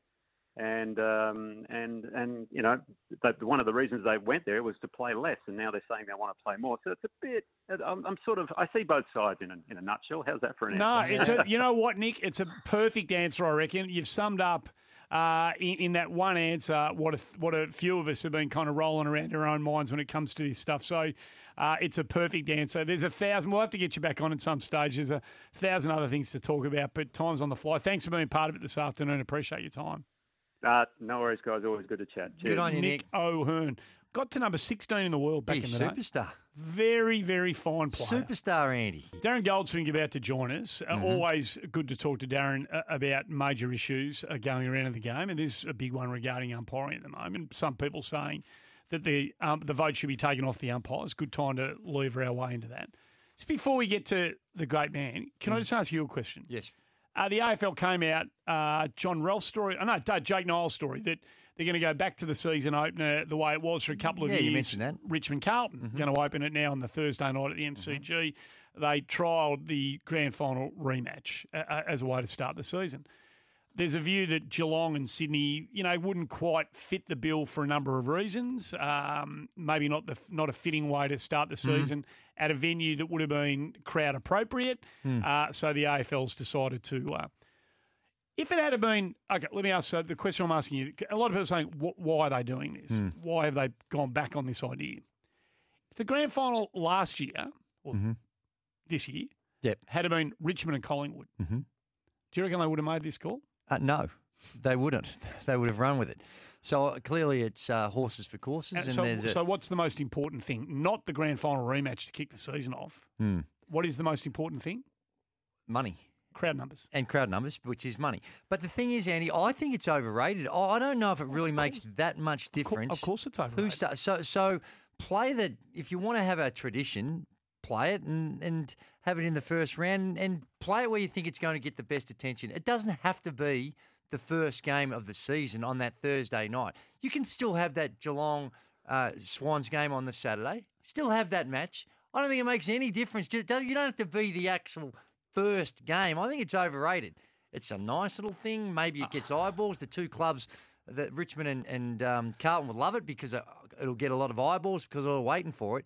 But in the big scheme of things, I think of all the issues that need no, to no, be addressed, agree. But this is just the one we're talking about here. it is. And and I There's think no way they change. are they playing that? They are still playing. Is it the first round? Is it Geelong, Sydney? That's just not the first game. Ah, I don't know. Don't know. We don't know yet, but it won't be the season opener. So, Well, who cares? well, it needs to be down at Geelong then, so they can unfurl the flag. That's mm. going to be the case. So, Nothing wrong with Geelong, that. If Geelong that's on v Sydney Saturday. at the new stadium. They've got the new grandstand in. That'll all be done, I imagine. So away we go. I, I think they'd probably prefer to play it on the Saturday, wouldn't they? Don't know.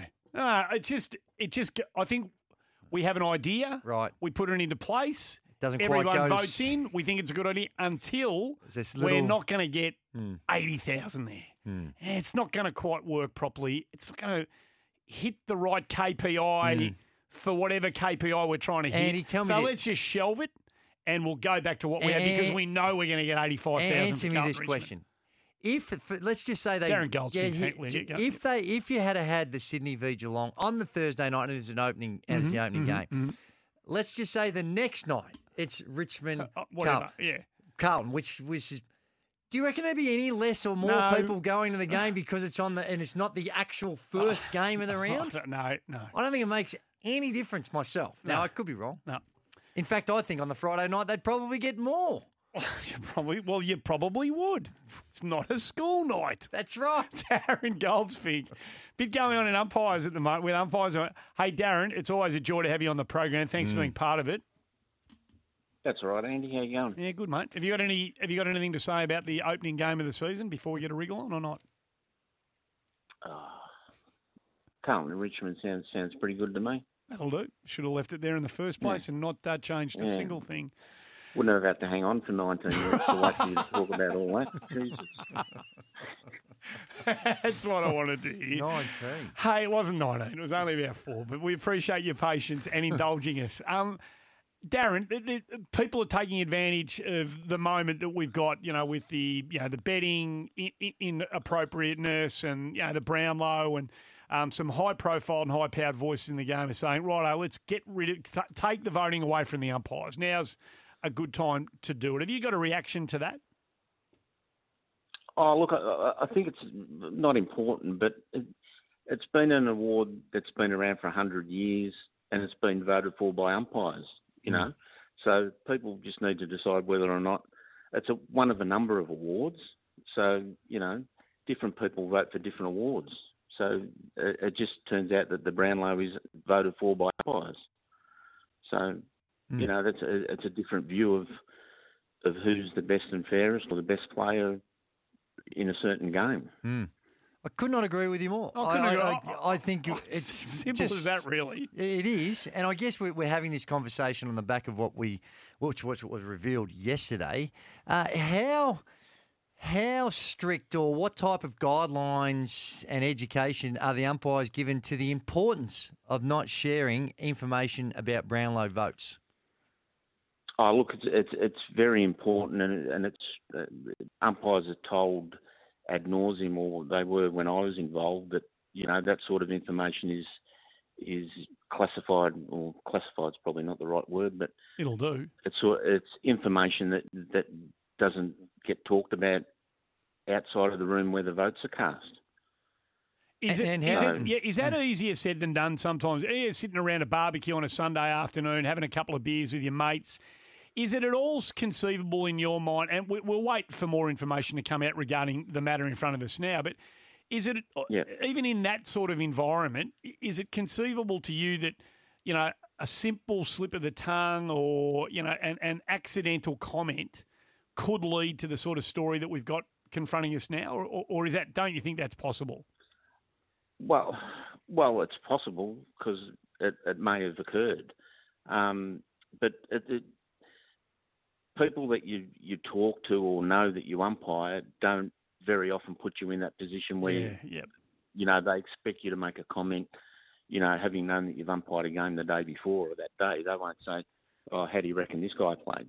Hmm. People just wouldn't ask you that question, and and particularly now, I mean, back in the day, somebody may have said, "Oh yeah, I thought he played well. He kicked six goals. He had 30 touches, or whatever."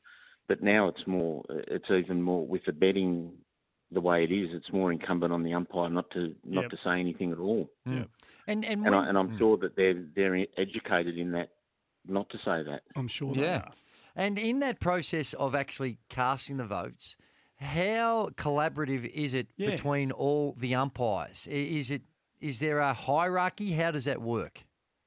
No, no. Well, it'd be after a game, you come off and you do the paperwork that, that normally would go on, and the delegates of each club would come in and you'd hand that, and then then the umpires would go into a room on their own and, and just discuss who they thought were the best players, and it's and it's certainly a collaborative thing, and, and then the the three, two, and one votes are uh, determined, and the uh, and the slip is signed Mm-hmm. by each umpire, and it's put into an envelope, which is it's got an Armaguard seal on that as well, and the the umpire signed the Armaguard seal as well, put in the match envelope. And when I was umpiring, which was quite a while ago, and we didn't we didn't send it by carrier pigeon. No, no, I, no, I wasn't going to say that. We Darren. actually drove No, we drove our yes. horse and buggy to the Thank you. hotel house and put it in a right. We put it in a uh, in a locked. Uh, Mm. Not a post box, but a box that Mm. we, we all umpires had a key for, and Mm. We drop it in there, and it'll be picked up by Armaguard on the Monday. Oh, nicely done. When you go into that little room and you have your chat about who the best players candlelight, candlelight, because there wasn't electricity around. No, in that's those true. days. Yep, yep. Uh, and you have your Yes. chat about who the vote should be uh, allocated to. Are you? Do you have statistical data in front of you? No, there's nothing. There's no devices or, or information about anything. Right. How lengthy could some So of those just- how lengthy could some of those conversations go, Darren? Can you remember days, you know, after games where uh, you can't we can't give him the three. It's got to be this bloke. Can you remember a bit of back and yeah, forth? look, sometimes sometimes it might take 20 or 20 minutes to decide who you thought was the best player. Yep. Yep. You know, and some days it take two. I- In terms of what the umpires do, you know, and, and their relevance and responsibility to one of the most coveted awards in footy. I don't know whether this is the right way to characterise this, but is it a sense of great pride uh, and responsibility that the umpires bring to that part of their their weekly um, responsibilities? Oh, look, it's just really a part of the role that the umpire plays. You know, there's a whole heap of things that the umpire has to do, and one of them happens to be cast their votes for the Brownlow medal. Um, you know, obviously, it's uh, with umpiring. Really, the only thing you have is is your integrity. So, umpires always have always and always will take that role fairly pretty seriously. Yep. So because once you haven't got that integrity, you haven't really got anything. So that that's why what what is alleged to have happened is such a big deal now because it sort of question it questions the integrity of the umpiring, Mm. Yeah. and, not not only the group now, but what's gone on previously. I I think. Mm. And and is it difficult when you're making those assessments? And, and I suspect that a lot of this is human nature. If you've got someone out there that may have been fantastic, but just was talking crap, was just maybe had a bit too lippy with the umpires, and just is it is it is it difficult to park some of those personal things you might have and just judge someone on their form, or is that just a fact of the one of the issues when it's human nature? Oh, look, you try, you try, because it's the fairest and best award. You take into account all those sorts of things, right? Um, but you know, the, the, I dare say there was times when that sort of thing happened when players were, you know, as you as you refer to them, lippy, and and you know, it might come down to two guys, and you might say, well, this guy played the game and did what you'd expect him to do. But the other guy, all he did all day was whinge and complain about not getting a free kick or whatever. Yeah. Mm. Um, and I, yeah, I think what you're saying is correct. Can I put? We're talking to Darren Goldspink, who umpired for a very long time, 371 games, and one of the most respected umpires of his generation, and and you know of all time. Uh, Darren, can I put to you something? To Grant Thomas, you know, strong views and has been very active on Twitter throughout the day. he, he's posted one many tweets, but but one of the ones that Tomo's tweeted is this: Are we not concerned that all three? And Tomo's one of the very active and, and a big advocate that the umpire shouldn't vote for the Brownlow medal. Yeah. He said this: Are we not concerned that three All Australian key defenders, Moore, May, and Maynard, did not receive a solitary Brownlow vote between the three of them? Yet they are among the top echelon of valued players in the competition and all Australians. It goes to this notion that it's a midfielder's medal now. Do, do you ever do you have a way of explaining how that is, or a, a response in particular to Tomo's tweet and the kind of um, the point that he's making, you know, via it? Oh, look, I, I think it's probably fair to say that there is there's a, a host of great players who've been either forwards or backs who haven't, for whatever reason, polled well in the Brownlow. Um, and I, I can't I can't answer your question point blank as to why those guys don't get votes. But probably suffice to say that a lot of the awards these days are won by midfielders anyway. Yep, they are. No so and I don't think Yep. the Brownlow's any different. Yep.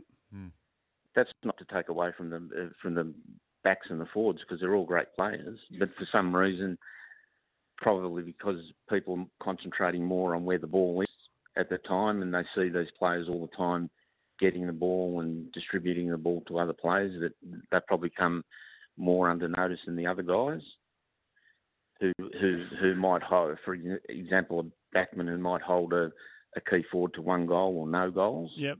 It's not something that you notice without having stats in front of you. Whereas a lot of a lot of the other awards, you have hindsight and you're able to sit down and assess that sort of stuff.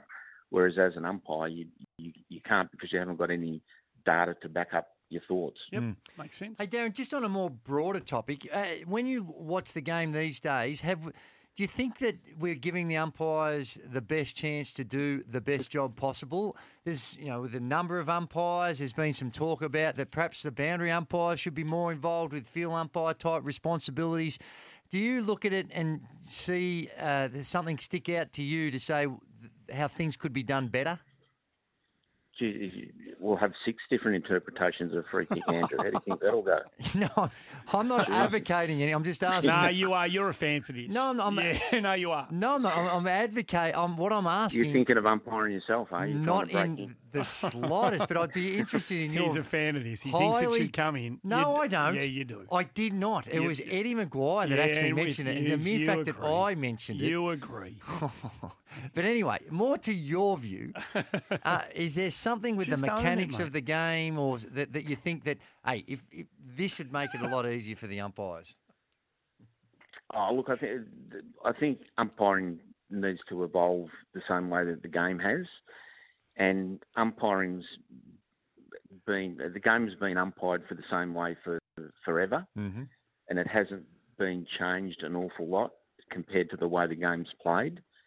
So, I mean, I'm happy to listen to listen to me. I'm happy.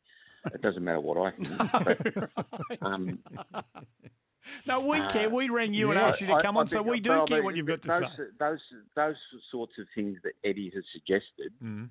Whilst you can you can debate them, it, it, it, at least it's you can you can debate them, and you can come up with something that's better than we've already got.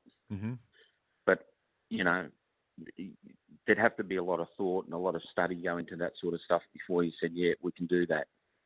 Because it's not. I mean, boundary umpires and goal umpires aren't trained to do that sort of stuff Mm. at the moment. Maybe in ten years' time they might be, or field umpires might assume their roles. I don't know, you know, it, it's something that's worth discussing. Right. Because as I said, I don't think the way the the game's umpired has changed the way play, the the game has hmm. over time. Yeah, it's fair call.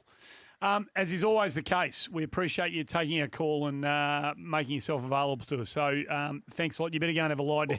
You better go and have a lie Always down. happy to hang on the phone for 20 minutes for you, Andrew. Thank you, Darren. Thank you, Darren. I'd get on quicker if I rang up and asked a question. Come on, Darren. Darren Golds. See you soon. See you, mate. Darren Bye. Goldspink joining us on the show. Um, it's 20 past five. Com.au and rest assured. Don't miss Berwick BMW's end of year sale event. It's on this Friday to Sunday. Robot Building Supplies helping you get the right products for the job at a better price. The Run Home with Andy and Gazy. Sports Day coming up after us. Healy Johnson and Lenny Hayes uh, amongst their guests. Uh, and St Kilda their uh, discussion points tonight. So they're um, immediately following us here, Gerard Healy and Brad Johnson. You'd be worried about your footy club and its um, access to Tasmania. The Johnny Ralph wrote the piece last night that no, it's... Tasmanian government are digging in here now. They say hey, if Hawthorn want to get their form in out of us and play footy here. And North. And North, but particularly Hawthorn, Mm-hmm. I think, is the one they're focusing on. Uh, in Lonnie, you need to uh, you need to pony up and give us commitment and confirmation of an 19th license. We will continue to support your product, Hmm. but we need we need like uh, minded treatment, Yep. and we need just confirm and green light it, and let's get going. Well, I think is that fair enough? Well, absolutely. I think Andy Gowers and Peter Nankervis, that the uh, the the two that are vying for the presidency, I heard them on the radio this morning, and both of them saying that that is completely understandable because of what the bigger picture issues are with Hawthorn. Now, they both still believe that. Uh, that there will be ongoing association with Tasmania. Mm-hmm. Mhm. So I, I think that you'd have to be silly to think that given what they're they're lobbying for and trying to get their own team, that that wouldn't have any that would that you'd expect that that wouldn't have an effect on. Uh, the relationship Hawthorn Hmm. and North Melbourne have with Tasmania. So I think it, I don't think that anyone be, would be alarmed about that. Oh, I think they'd be alarmed. I don't think it'd be an alarm. I think there'd be alarm. There'd be alarm at Hawthorn. Well, I think it's about four four million a- bucks four a million's year. a fair. That's a fair No, dent in the bottom line. Yeah, of if that automatically disappears, No, that's true. That is true. But but but with that, That would be alarming. But it's not because that there is also the opportunity for those four games to come back to be played where they they're going to play them here and I understand, but that, you're not getting four million for those games. You're not getting four million for a couple of games played back here in Victoria. No, but but also that four million is not just for games. It's also the signage. Yeah, it's the course, yeah, relationship. It's a whole do a bit of work, package, yeah. a suite of um, benefits that Tasmania would be receiving. So you're right. It would be a concern. There's no doubt about that. But um, but I think that that once there is a decision. It's going to take a number of years, and I think that there will be a transition. And Yeah, no doubt, as I yeah. understand it, Tasmania, it, once that decision has been made, and even if they did say, well, here's your provisional license, if you're Hmm. getting your venue right, they would still want to have Hawthorn and North Melbourne coming down there on a regular basis. in and the- I believe that they might have already signed off on the deal with North Melbourne. Well, it'd be it'd be silly. It'd be silly once the Tassie team come in, if and when that is the case. It'd be silly not to have Hawthorn and North Melbourne routinely playing games of footy down there, given all the work they've done. Correct in, in the market down there. Hmm. Who are you voting for, Nankervis or uh, or Gowers? Um, I know that's a personal question, but you're not a member, so you don't get a vote. But if you were a paid up member and you had a vote, uh, who would you be voting for? I, w- I believe that um, just put your hand in your pocket and become a member, will you? Andy, you don't know my circumstances, so I appreciate it. No, it's, I withdraw that comment. Andy, um, who are you voting for, Nankervis or Gowers? Can I say this? Yes, you can. I hope they. And my understanding is before, you know, if you go back two or three weeks ago, where I actually spoke to one of these individuals, there was a absolute respect for each other, and I hope that with two very, very fine people that have contributed a lot to the club, that even after the vote, they still they still could have a, a relationship. But based on what I've seen right now, I, I I really like what Andy Gowers is bringing to the Hawks table for change. Well, like Hawks for Peter change. Nankervis said today, there's always change. Every year your club's changing. How's about the change that's gone on with Haw- Hawthorn over the last few years?